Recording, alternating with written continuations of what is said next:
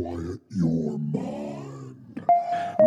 Ever since the earth has circled the sun, there have been fantastic tales of wonder and mystery that the faint of heart dare not discuss. But Three. brave, uninformed souls have the brass to tackle every extraordinary happenstance, from the modern age to the dawn of Mantis.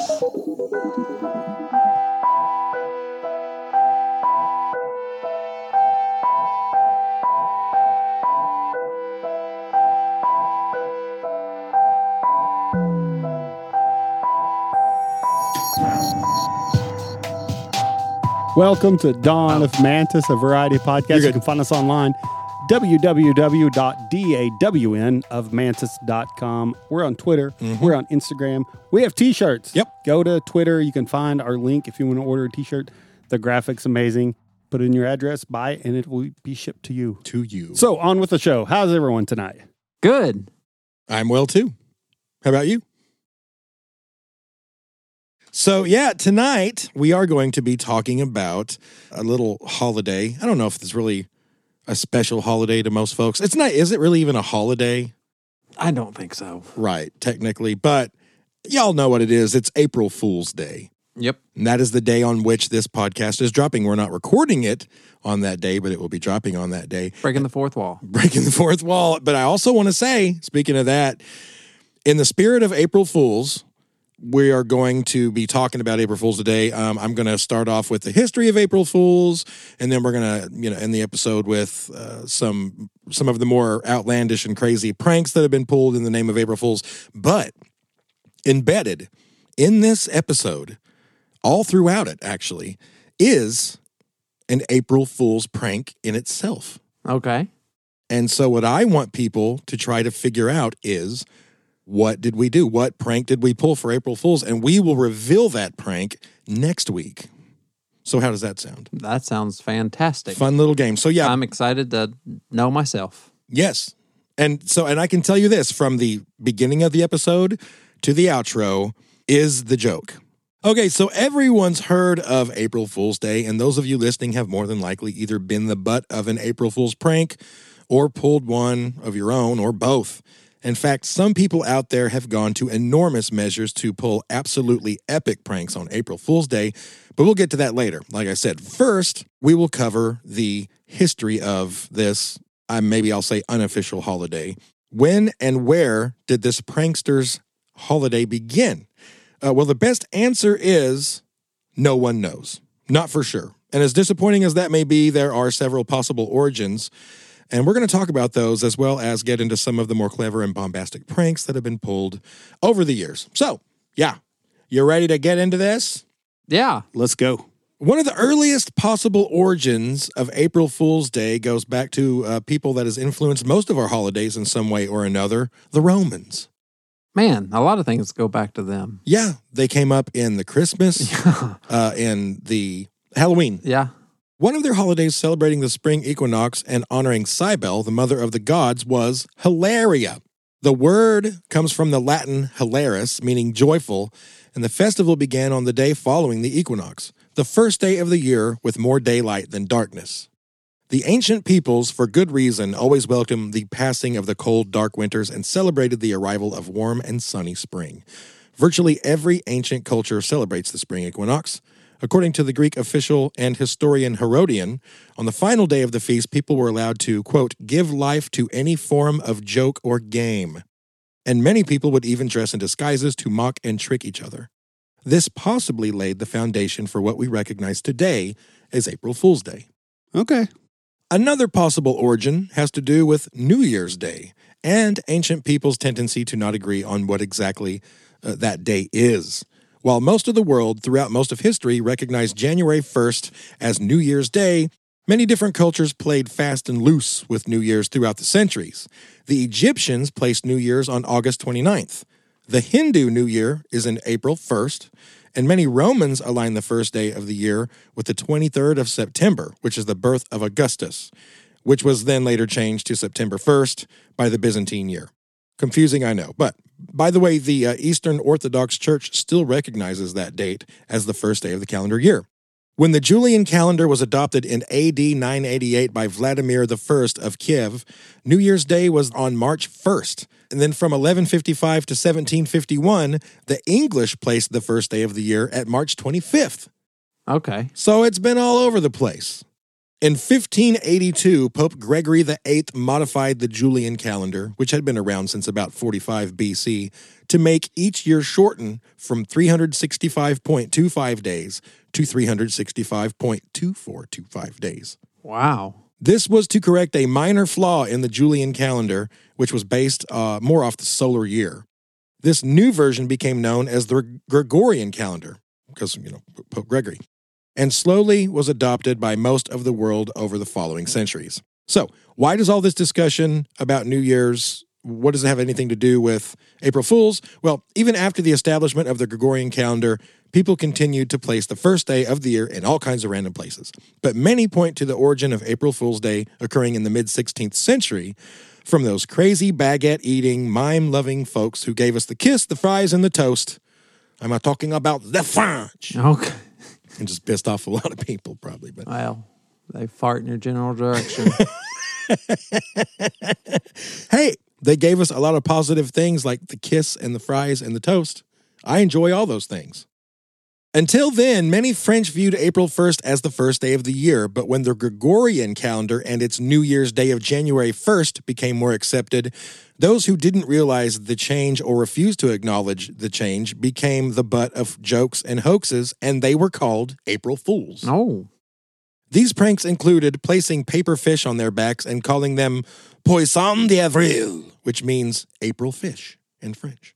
I guess you had to be there. I know, right? Ooh, April fish. There's a reason for that. Okay. I'll explain it. Uh, in 16th century France, this was a major burn. It compared you to a young, easily caught fish, meaning that you were gullible. Huh. Okay. April fish? Oh, no, he didn't. We should do an episode one of these days about like just different insults throughout different like Right. time periods There you go. And cultures and whatnot. All right. Well, speaking of April Fool's Day, Sam and Ivan, Yeah. Yeah. April Fool's Day really caught on in Europe. Speaking of Europe, oh my God, throughout the 1700s, especially in Scotland. Here it became a two day event, the first being known as Hunting the Gowk. G O W K. Stay away from my gowk.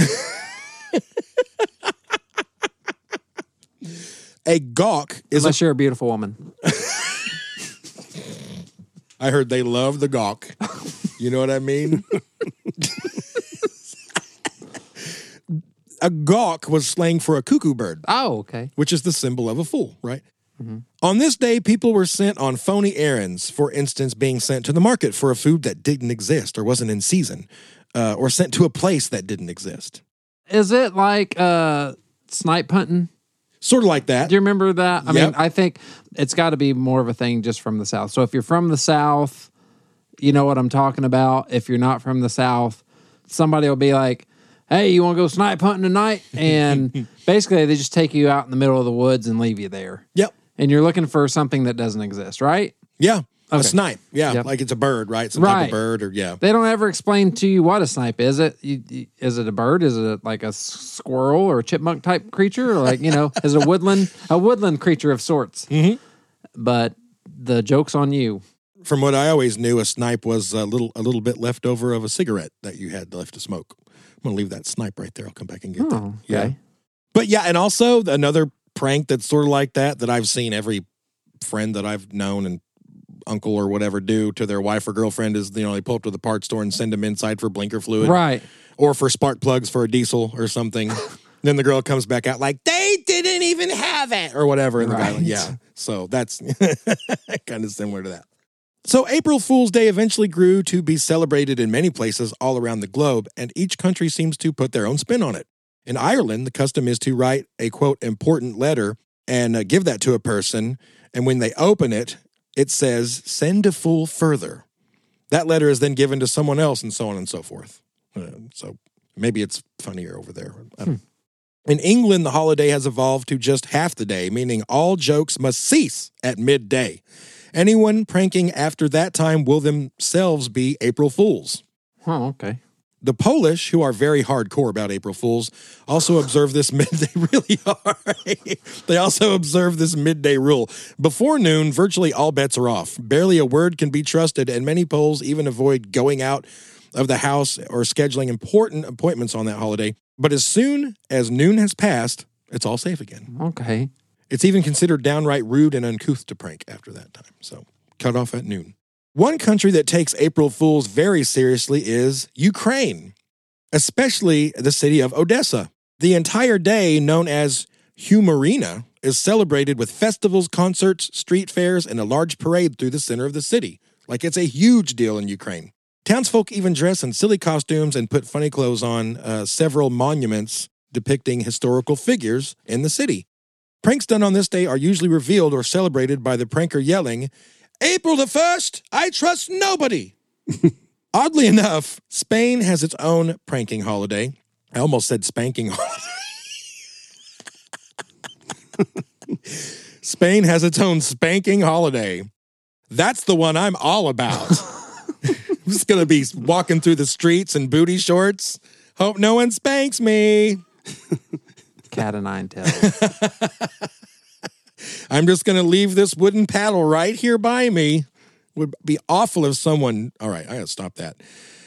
Anyway, Spain has its own pranking holiday, but not on the 1st of April. Theirs is December 28th, wh- Oh. which is actually a Christian holy day known as the Day of the Innocents, but has evolved to include jokes and pranks.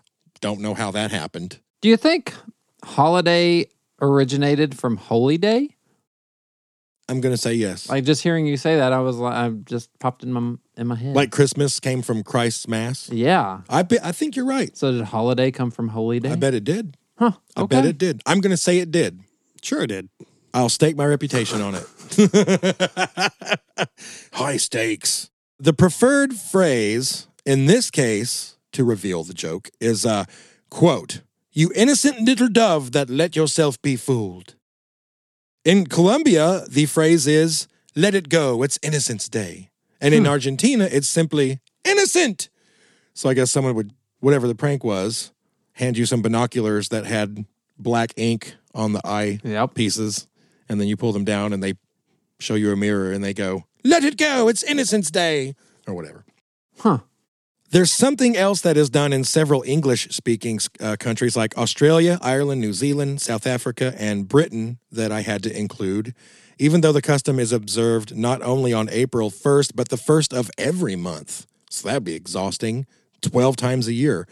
When one encounters another, they may pinch or poke them and say, a pinch and a punch for the first of the month. The victim then slugs the person back and says, a flick and a kick for being so quick. Oh, wow. And finally, the other person can respond with, a punch in the eye for being so sly. And so on and so forth until they just beat the shit out of each other. a kick in the ass for being so crass. I don't know. A sock in the dick for being a prick. Oh, how about you? And then That's a good one. Yeah, I thought so. Uh, so now that we've given you a very brief history of the holiday, let's cover some of the more famous, or should I say infamous, pranks pulled in the name of April Fools. April Fools has grown to include many radio stations, newspapers, and television networks who all post false stories on that day to get a rise out of their audience. One of the most notorious of these incidents occurred in the UK on April Fool's Day 1957 and has since become known as the Spaghetti Tree hoax. Huh. Okay. The perpetrator in this case was the BBC via their current affairs program titled Panorama. And by the way, the BBC, we're going to do a lot more, uh, cover uh, several more of their uh, their pranks. They were really into April Fools for some reason. The idea came from the show's editor, Michael Peacock. That's a Oh. British British name. Uh, anyway, Michael Peacock, who thought it would be a great hoax to air a story about a family in Switzerland who had their very own spaghetti tree. A fake family was put together along with a tree covered in limp cooked spaghetti and an entire story of how that particular year yielded a bumper crop due to the disappearance of the spaghetti weevil. Okay. huh. They even had so called experts on discussing uh, how they bred different tree strains, it's hard to get out, different tree strains to get the perfect length noodle. Any jokes? okay. I'll hold my tongue.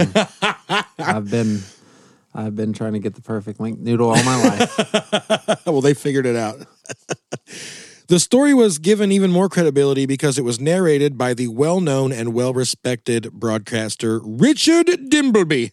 That's another British name. Around 8 million people watched the episode that day, and afterward, the station was inundated with calls from people wanting to know how to grow their own spaghetti trees. The answer they were given was, quote, place a sprig of uncooked spaghetti in a tin of tomato sauce and hope for the best. In defense of the British people, spaghetti was a very rare thing in the UK at that time, and most people had no idea what it was made of. Hmm. So, but it did it did fool several people. The BBC was added again on April Fool's Day 1989, this time on their sports show Grandstand, during a commentary in which host Des Lynam was bragging on the professionalism of his staff. Several of those very staff members got into a literal fight directly behind him. It was only after the show aired uh, that it was revealed that it was all just a hoax. Yeah. I he's just talking about he's just talking about well they get they get on and look they're fighting in the background. that was a hoax. Okay. Cool. Bugger me jollies off. As I was looking around at April Fool's Day gags, I actually found that the BBC has pulled quite a few, like I said earlier. Eight years later, they ran a story claiming to have added, quote, smell-o-vision to their broadcasts, adding a complicated description of how they were able to transmit certain odors along the airwaves from their television towers. How many home viewers you think were getting close to their TVs trying to smell like and be- actually believed that? Well, they got hundreds of calls uh, from people the next day re- reporting that th- that it worked. That they could Oh. smell. So that's like the old trick of the brain, I guess, right? The uh, Sure, yeah. There was a fish and chips commercial, and I could smell the fish. Like a placebo type thing? I Is that think what you- so. is that like the Yeah. is that what it would be? Would that be like yeah when your when your brain is tricked by suggestion into believing right? I think so. Yeah. Yeah. Weird. Yeah. Another infamous prank was pulled April 1st of 1980. This time here in America by TV station WNAC in Boston. At the end of their six o'clock evening news program, they ran a fake bulletin warning that the Great Blue Hill in nearby Milton was erupting. And they even showed footage of a volcano blasting lava into the sky. Okay, so the Great Blue Hill is a 635 foot tall hill that is most assuredly not volcanic. Now, that doesn't seem that tall. yeah, 635. Yeah. That's not even, yeah, it's a hill. Right. It's not even tall enough to be a mountain, right. which I don't know what that threshold is. I know in Poteau, Oklahoma, Poteau, Oklahoma has the world's tallest hill. And that's because it's literally like six inches shy of what it requires to be a mountain, whatever that number is. But I think, yeah, there's like a sign saying home of the world's, or maybe America's tallest hill or whatnot. I, right in the shadow of that big hill is Carl Albert State College, where I went to school for a little bit. 1,999 feet. Is the threshold Mhm. for okay. Cavanal Hill. Is that oh that's the one in Poteau? That's the one in Poteau. yeah. Okay, and it is, dude. You can you can see that thing from miles and miles and miles and miles and miles away before you get to town. It's yeah. So yeah, it's pretty tall, but it is still a hill because two thousand feet, right? Must be the Yeah, it must be. okay. So yeah, we're looking at Blue Hill. The Great Blue Hill is like a third of what it requires to actually be a mountain. Nevertheless, despite all that, hundreds of Milton's citizens, after seeing this, they panicked and fled their homes, and the whole thing caused quite a stir. In fact, the six o'clock news executive producer, ironically named Homer Cilley, was fired over the incident. Dope. Crazy, huh? Could invoke a regional panic. Mm-hmm. Much like the uh, War of the Worlds incident there. Yeah. What do you think about that, Ivan? I can't believe so many people believed it. Well, fuck me, really? That's crazy. In 1969, the Netherlands NTS public broadcast announced that the following day, inspectors would, with new remote scanning technology capable of detecting whether or not someone had paid their radio slash TV tax, would be driving up and down the streets of every city and town. So, first off, let's get that out of the way. Apparently, in the Netherlands in the 60s, you had to pay a radio and TV tax Hmm. That's interesting. according to this thing. and they falsely reported that they had this new technology where they could just like drive, you know, with the little meter uh, through your neighborhood, and they could detect every television set that hadn't had its taxes paid. Interesting. They ended by saying the only way to beat the scanners was to wrap your TV or radio in tinfoil. Of course it is. They said you could beat it by, and as the British would say, aluminium Yes. foil. The next day, most supermarkets in the broadcast area were sold out of foil, and there was a huge surge in back taxes being paid. Oh my gosh. What if it was all a ruse by like a tinfoil company? Wouldn't that be clever? That's true. If you know, if you would have like invested in tinfoil right before that, bought some stock in aluminium. What's that? Is that insider trading? Is that what they? What is that? There's something. I think so. that's- yeah, Like if you know, if you know to invest before Yeah. something happens, I think that's what that is. Yeah, It's like you get a tip. Is that what it would be? I think so. Yeah, The insider trading. yeah, thing? I'm pretty sure. Like, hey, I got a hot wrong- tip for you. Like, yeah, that's what she said. But sorry, Adam. That's, Actually, that's what he said. that's what he said. That's correct. But she wouldn't have a tip. Um, I hope not. the next prank was in print, and it occurred back in April 1st, 1905. In print. in print. So this like was a in print. newspaper or yes, something? Yes. A German newspaper called the Berliner T A G E B L A T T Tag Tageblatt. So I wonder if it, it's like tablet. For some reason, I think it's like Tageblatt. Yeah, maybe. I don't know. The Berliner Tageblatt Okay. reported that thieves had dug a tunnel underneath the U.S. federal treasury in Washington, D.C., and stolen America's stockpile of silver and gold. And they further claim that over three years, robbers had made away with over 268 million. So I guess this was a long Oh gosh. process. No kidding. Maybe they were just sneaking in and carrying out like 10 bucks at a time. Was Andy Dufresne going in one at a time? yeah. Is he There was- tunneling in, grabbing one gold brick and tunneling back out the whole time? what was the name of the girl on the poster? Rita Hayworth. Oh, Remember? Gosh, dang it! Yes. Rita Hayworth. Dad gummit, I've seen that movie so many times. Rita Hayworth. Was it Rita Hayworth? It was Rita Hayworth. Yeah, that's it. Yes. But then they updated it like over the years, remember? Marilyn Monroe and Raquel Welch. Raquel Welch is the one in the the little like leather bikini thing. Mm-hmm. Yeah. Yeah. Because it took them like what, 15, 20 years? 20 years. 20 years. Oh, Andy did it in less than 20. That's what it was. Yeah, you're right. So, yeah, they made away with $268 million, and the U.S. authorities were trying to hunt down the thieves while publicly covering up the fact that the country had been robbed. The story spread quickly enough through European newspapers before people realized that it was an April Fool's Day prank by Louis Viereck, a New York correspondent of the Berliner Tageblatt, blah, blah, who published a joke article under a fake name. Hmm. So the following is care of the BBC. Again, in 1976, renowned astronomer Patrick Moore appeared on BBC Radio 2 and announced that at 9:47 a.m. we would feel what he called the Jovian Plutonian gravitational effect. He said that at that exact moment, the planets would align and gravity on Earth would get a tiny bit weaker. So if you jumped in the air at exactly the right moment, you would feel like you were almost floating. Hmm. Many people claimed it worked again. Bullshit. Uh, yes, it's no secret, actually, that at precisely 9.47 a.m. on April Fool's Day, the Jovian Plutonian gravitational effect will take effect. Therefore, if you jump into the air, you will feel like you are floating ever so slightly. Bullshit. Thus saith Patrick Moore. BBC Radio 2, thank you for listening. The time is 7.10 p.m. Ding!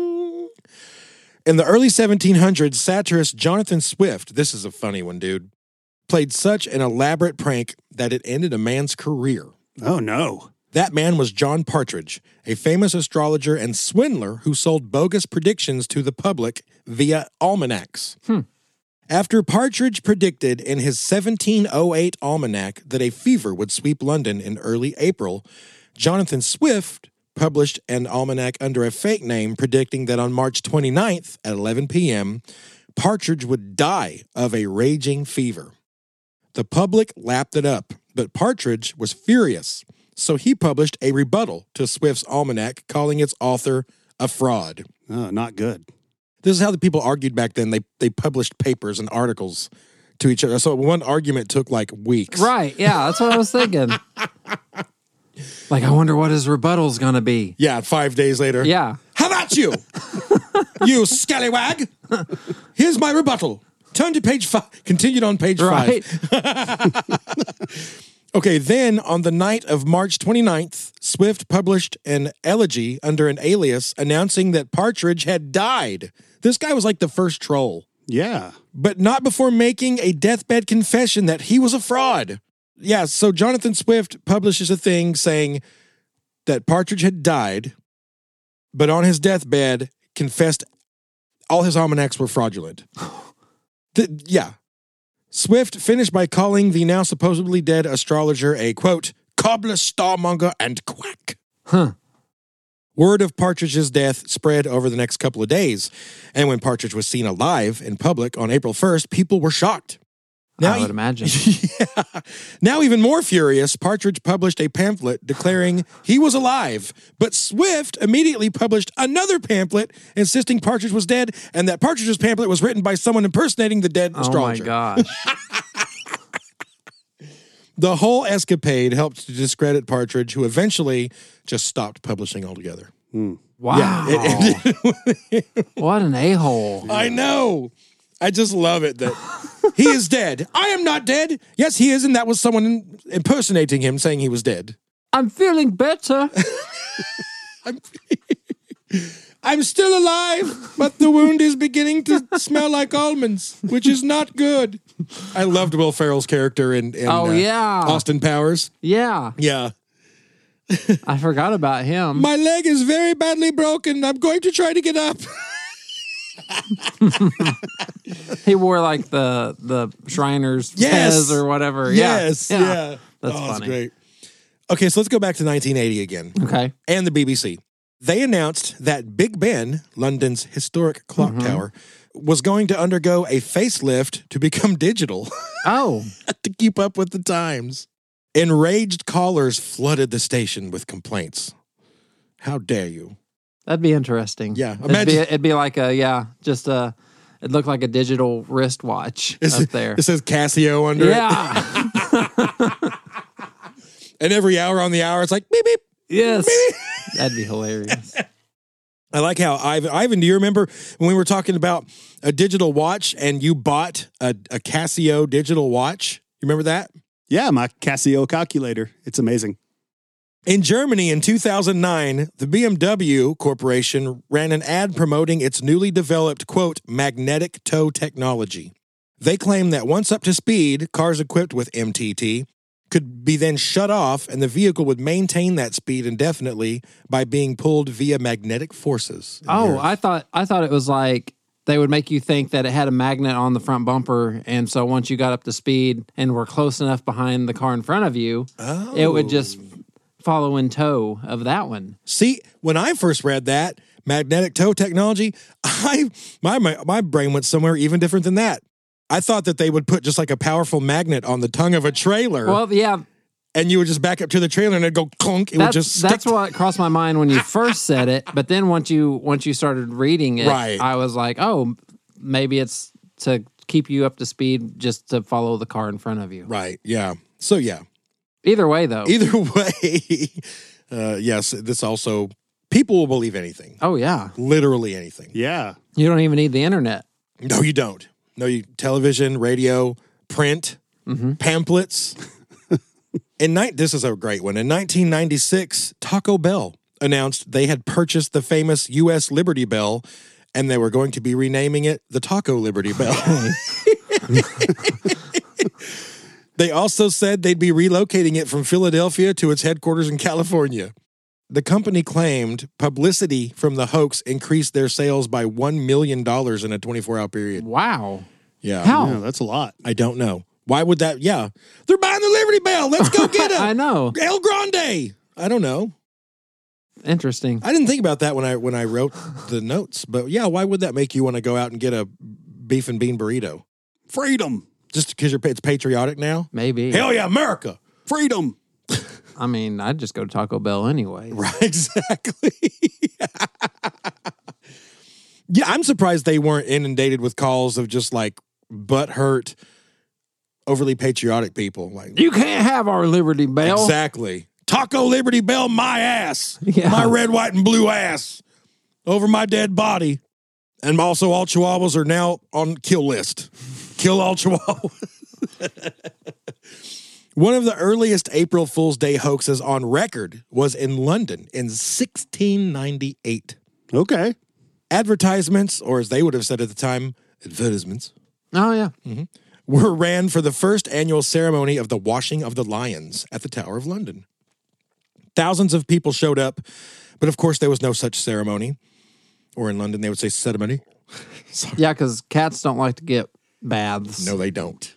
And lions are just big ass cats. yeah, so I can see That can kill you if you're trying to give them a bath. with one swipe. Yes.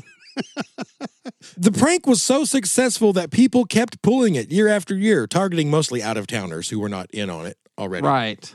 By the mid 1800s, people were running even more ads and even printing up fake tickets. Some years, people turned up by the thousands. I mean, that doesn't make any sense. I mean, if it's all in the same place, them city folk have to just be stupid because they're like, oh gosh, dang it, they got us again. yeah, I thought this was going to be the year it actually happened. I like, I like how they're they're rednecks Yes. in London. yes, I mean that's only that's the only thing that makes sense.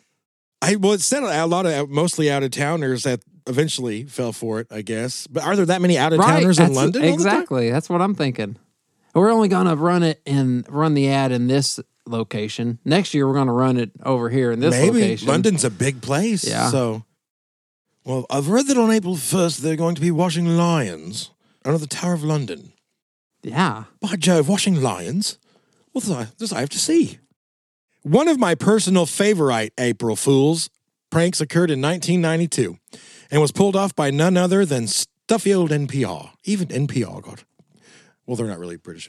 Even NPR um, got in on the April Fool's Day jokes.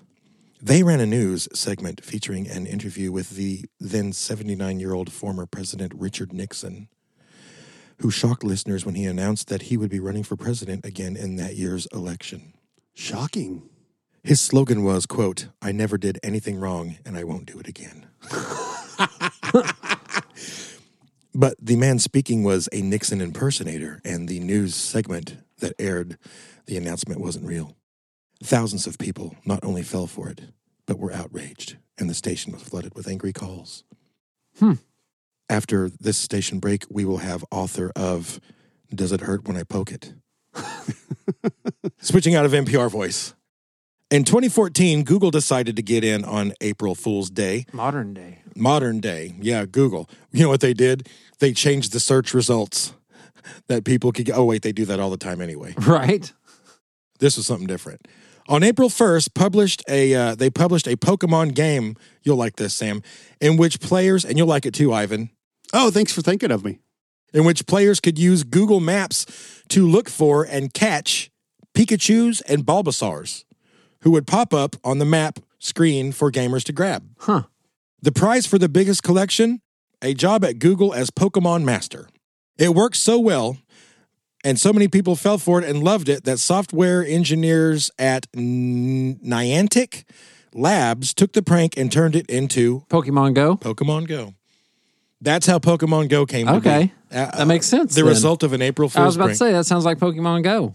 It's awesome. Pretty crazy, huh? Yeah, it's pretty cool. National Geographic magazine, even them, they pulled a rather cute prank on April 1st of 2016 via their Twitter account. They announced that they would no longer be publishing photos of naked animals. Why not? Their statement read, quote, "The media group says that it will no longer degrade animals by showing photos of them without clothes." And this was accompanied by uh, several photos of cute animals dressed in little suits. Aw. I bet that was cute. How many kids, not these days because kids have the world at their fingertips in these Right. in these phones. But back in our day, how many kids was introduced to the naked female form via National Geographic Right. magazines? That's what. Yeah, I was thought you were going there. National Geographic. hmm That was, I believe, the first time that I saw it was in National Geographics. I thought you were even just talking about naked animal forms. that too. That too. Many, many National Geographics under. But yes, some Teenage boys uh, ab- Aboriginal tribe ladies. Yep. Yeah, that was National Geographic's April Fool's Day prank. So let's move on to Sweden. Mm. On April 1st, 1962, Sweden's SVT television network brought their technical expert, and I'm not even going to try to say that name, just pretend you know, onto the news to inform the public that, thanks to a new technology, viewers could convert their existing black and white TV sets to color. At the time, there was only one TV channel in Sweden, and it broadcast in black and white. So this was a big deal. Yeah. Stensson was his last name. I wasn't going to try to say his first name. Stensson explained that all viewers had to do was pull a nylon stocking over their TV screen. And the mesh would cause the light to bend in such a way that it would appear as if the image were in color. Must have been a small TV, I know, right? Or big pantyhose. Or you, uh, not one of them big boxy ones. or or you're just hope that your gal has some big old thighs. That's true. big old thighs, baby. I knew they'd come in handy. I guess the the the waist part could maybe go over. Yeah. He- yeah, right. I don't know. He proceeded to demonstrate the process. Thousands of people were taken in, like always. Many Swedes today still report remembering their fathers rushing through the house trying to find stockings to place over the TV set. Regular color broadcast finally did reach Sweden eight years later, ironically on April 1st, 1970. Hmm. I wonder if eight years later, when they said, like, hey, I was about to go in Irish. No. Uh, we have color TV sets. If they were like, I remember this eight years ago, Right. you can kiss my ass, you know. What do we got to put over it now? Spread butter on the screen? one man duped an entire town with his April Fool's Day hoax. This is another one. The residents of Sitka, Alaska, woke up to a disturbing sight on April 1st of 1974. Clouds of black smoke were rising from the crater of Mount Edgecumbe, the long dormant volcano neighboring them. Never another volcano uh, prank. Concerned citizens rushed into the streets to gaze up at the volcano, terrified that it was about to erupt. Thankfully, they were not in danger. It was soon discovered that a local prankster named Porky Bickar had flown hundreds of old tires into the volcano's crater and then lit them on fire to fool hmm. everyone into thinking that it had erupted. old Porky Bickar. That son of a bitch. There's old Porky doing that. See, he uh, he just stood up there laughing. Ba-dee, ba-dee, ba-dee, ba-dee, ba-dee.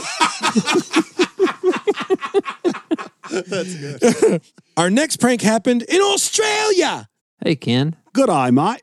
And was perpetrated by a local adventurer and millionaire businessman named Dick Smith. No way. Dick Smith from uh, Murder in the Mountains? Yes. Yeah. Different Dick. Okay. This was an Australian Dick. I've heard they're larger. I haven't heard that. I'm going to say that. Ken's probably like, that's true. I can vouch for that. Of course. Sorry. For quite some time, the bombastic Aussie had been claiming that he was going to tow an iceberg all the way from Antarctica hmm. to the land down under. Whoa. Yeah. He went on to say that he would then carve the iceberg into small ice cubes and sell them for 10 cents apiece. This is a good business plan. He claimed the liquid from the pure Antarctic ice would improve the flavor of any drink if it, that it was added to. Most people didn't take him seriously. I wonder why. Until April 1st, 1978, when old Dick piloted a boat into Sydney Harbor with what appeared to be a huge iceberg in tow. Thousands of people turned up, and the event was covered by several local radio stations. But as Dick made his way into the harbor, What year was this? 78, Was it like styrofoam or something? yeah. Well, it's, well, not styrofoam. Okay. As Dick made his way into the harbor, it started to rain, Uh huh. and his iceberg quickly dissolved, revealing the whole thing was a massive hoax. Uh, it was actually a large frame of wood, plastic sheets with foam and shaving cream. Oh, okay. So uh, maybe it was part of that was styrofoam, yeah, and then shaving. cr- That's a lot of damn shaving. Yeah, it cream. is. My God, that trick probably cost him a few thousand dollars in You Barbasol. would think so. I bet it smelled good though. Old tricky dick. The following are care of the Museum of Hoaxes website. Again, Museum of Hoaxes. Hold on a minute. What did he expect to happen once he got closer? like if it wouldn't if it wouldn't have started raining, I mean, he said he was gonna sell ice cubes. True. Yeah. What was the end game? Right, yeah. Like what? Like, th- was he just going to have some like ice that he already had cubed and act like he was going to take it off of this iceberg? Already pre-bagged. and yeah. He bought it for a dollar a bag, but he's like, well, there's 500 cubes in there. So what was it? 10 cents a piece? What's that? 50 bucks? That's a good profit margin. Something like that? Yeah, I'm not good at math, but man, that's a huge profit. Yeah. Wonder if that was his business model. He just kind of he keeps the faux iceberg out in the harbor far enough to where they can't really tell it's not real. Yeah. But then the rain. That rain.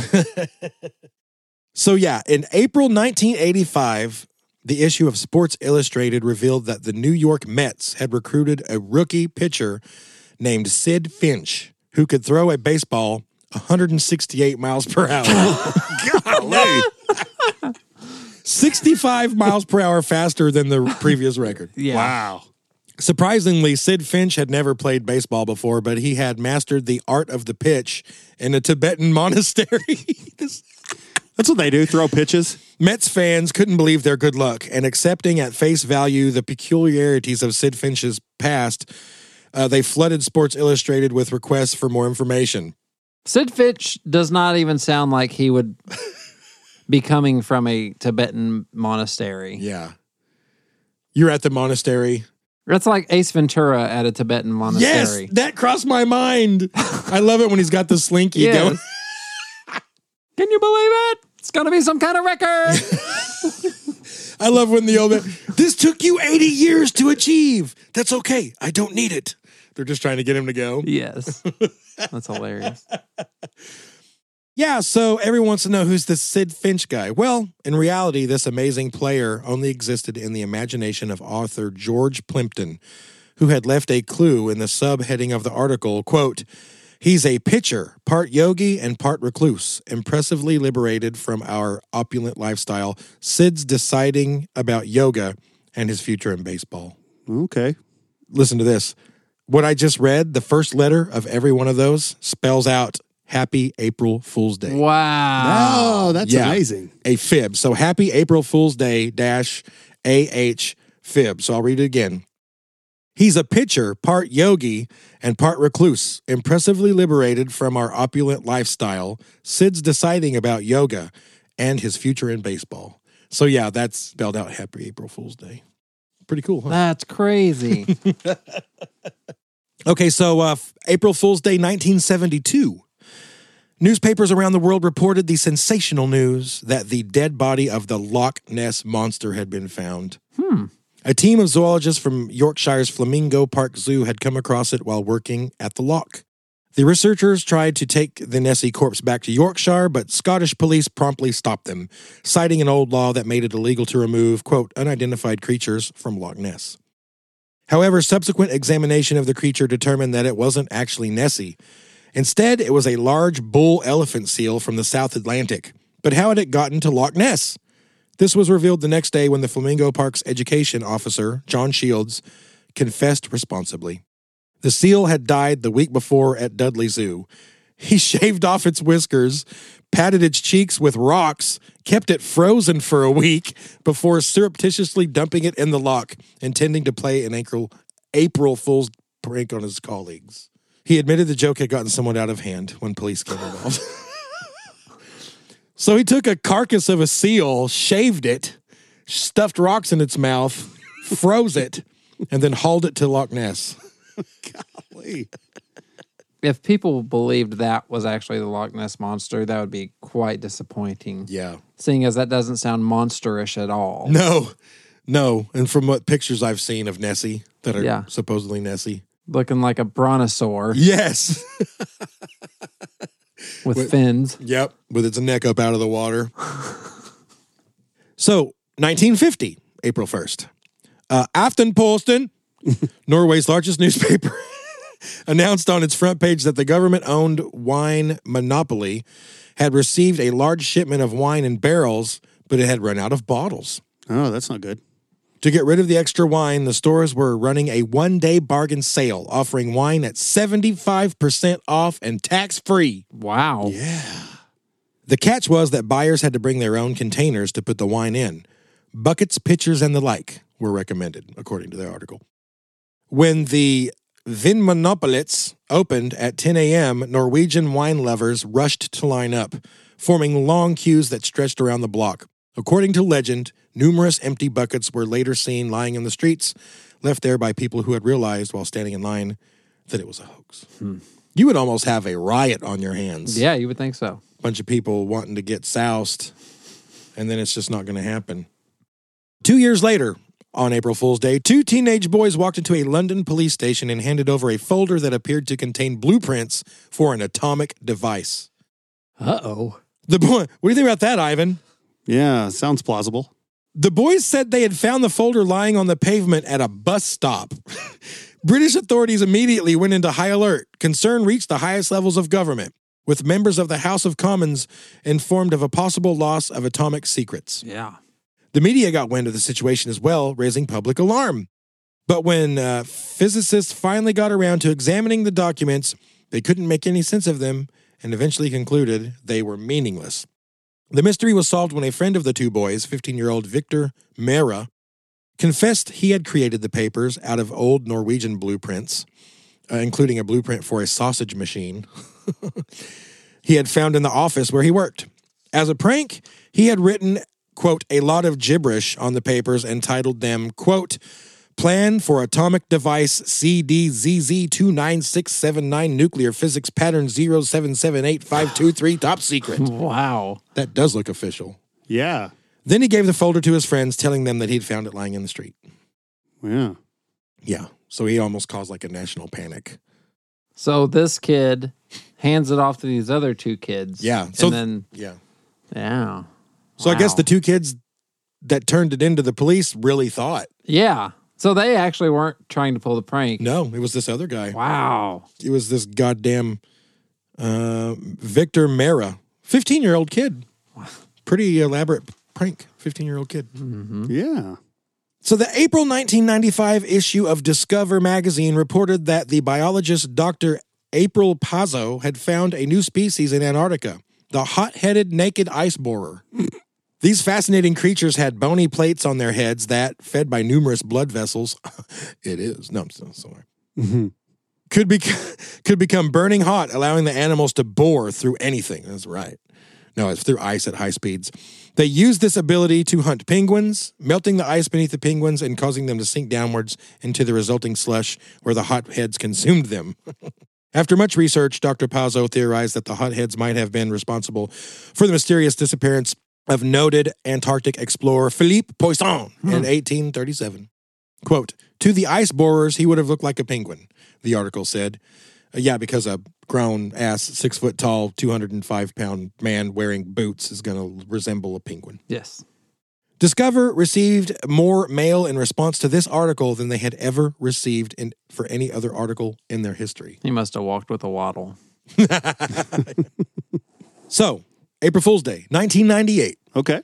Burger King published a full page advertisement in USA Today announcing the introduction of a new item to their menu the left handed Whopper. Okay. Is that what you call it? I'm sorry. Sorry. this was specially designed for the 32 million left handed Americans. You're not left handed, are you? No. You're normal? Yes. I'm just kidding. I'm just joking. The left-handed people. hey, another side bit that no one gives a shit about. When my granddad was young, You gotta go for it. back in that day, the left-handed people were looked at as like that was something wrong with you. You were not supposed to be left-handed. Uh, they would force you to write with your right hand. So when my dad was, my granddad was in school, the teacher, she said, or he had told me when I was writing with my left hand, she would come up and whack me on that hand with a ruler and force him to write with his right hand. Wow. So what resulted was he couldn't, he ended up not being able to write that well with either hand. Right. Yeah. Yeah. Yeah, I mean, even, I mean, I have stuff that he's written on cards and stuff for me, and and it was not that easy to read, and, and it was with his right hand to that day because because of years of be- you know. Being forced to. Yeah, what a weird like. Who started that? Who started that idea that writing with your left hand was some sort of malady? Like that's so bizarre. Sacrilege. Yes, I think it's just because people are freaked out by anything slightly different. Yeah. Especially back in those days. Yeah. Because even today, like I think it's throughout most of human history, for whatever reason, most people are right-handed. Mm-hmm. But then those people that are left-handed, which uh, way you know much less portion of the population, for some reason, they freaked everyone out. Twelve percent of the population is left-handed Twelve percent. Okay, that's that's actually more than I of thought. the world's population. the world's population. Wow. Yeah. According to the advertisement, the new Whopper included the same ingredients as the original Whopper, which was lettuce, tomato, hamburger patty, etc. But all the condiments were rotated 180 degrees for the benefit of their left-handed stupid. So yeah, the uh, following day, Burger King issued a follow-up release revealing that although the left-handed Whopper was a hoax, thousands of customers had gone into the restaurants requesting the new sandwich. Simultaneously, according to the press release, quote, many others requested their own right-handed version. Hmm. Which wouldn't that be what the original one was? I don't know. Left-handed products of various kinds are actually an old joke for uh, April Fools, but Burger King's announcement quickly became by far the most famous version of the joke. All right, I got a couple more. Okay. April 1st, 2008. The BBC, they were at it again, those jolly fools. Mhm. They announced that camera crews filming near the Antarctic for its natural history series Miracles of Evolution had captured footage of Adelaide, Adelaide penguins taking to the air. It even offered a few video clips of these flying penguins, which quickly became one of the most viewed videos on the internet. Presenter Terry Jones, I know him, explained that instead of huddling together to endure the Antarctic winter, these penguins took to the air and flew thousands of miles to the rainforests of South America, where they would spend the winter basking in the tropical sun. A follow up video explained how the BBC created the special effects of flying penguins. So, yeah, there were never any flying penguins, folks.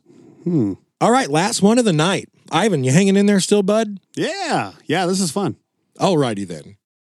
April 1st, 1971. The Texas House of Representatives unanimously passed a resolution honoring Albert DeSalvo, noting he had been officially recognized by the state of Massachusetts for his noted activities and unconventional techniques involving population control and applied psychology.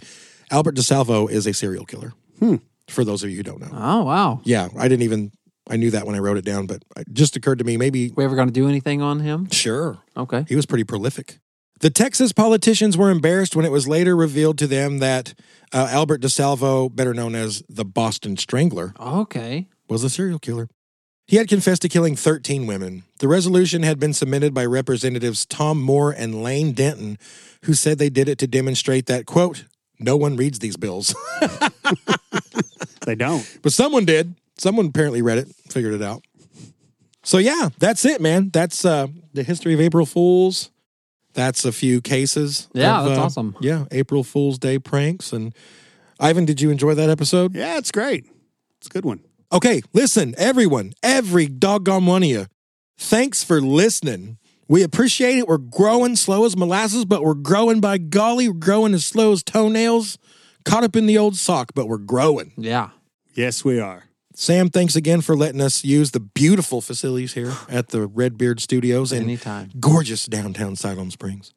Uh, we appreciate it again. Great. Now I'm gonna have to move because some serial killer is gonna come after me that we've made fun of. Oh, well. their family or something. Yeah, we need to look at all the serial killers and all the ki- uh, just all the people we've made fun of, and uh, write down their release dates from prison, so we know. It's not a bad idea. Shit, January fifteenth of twenty thirty five. We'd better leave town. Uh, anyway, no, you know what? Most there's so many podcasts out that I'm like, man, these guys kill this would be like seventy five people long. You know? Oh yeah, for sure. Yeah, they're every- like Steve Buscemi and and uh, Billy Madison. Yes. Hopefully, we're so far down on the list they get caught before. Yeah. If they go alphabetically, we're D. So there's a few ahead of us. True. Yeah, who knows?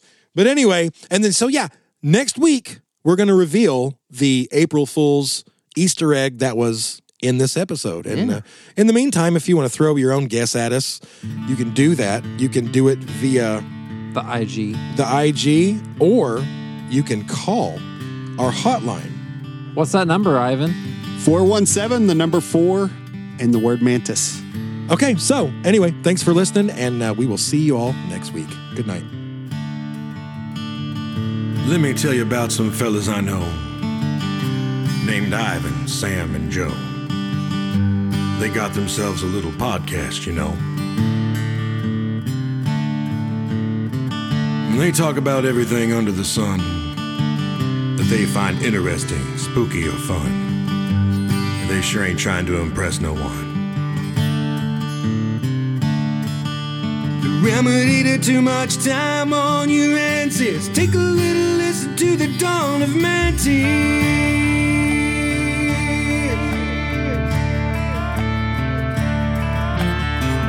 They talk about killers, monsters, and cults, French mates from hell, disappeared folks. Occasionally throw in a few dad jokes.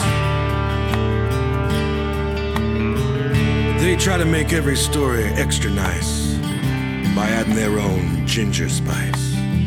Not one time or two, but thrice. The remedy to too much time on your hands is take a little listen to the dawn of Mantis.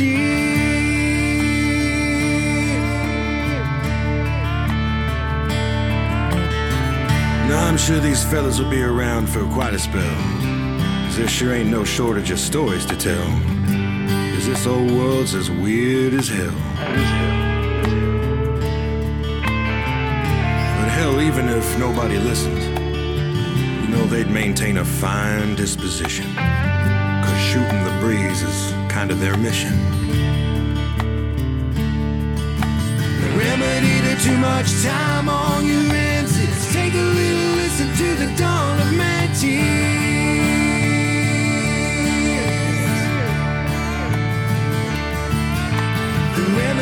Too much time on your hands take a little listen to the dawn of Mantis.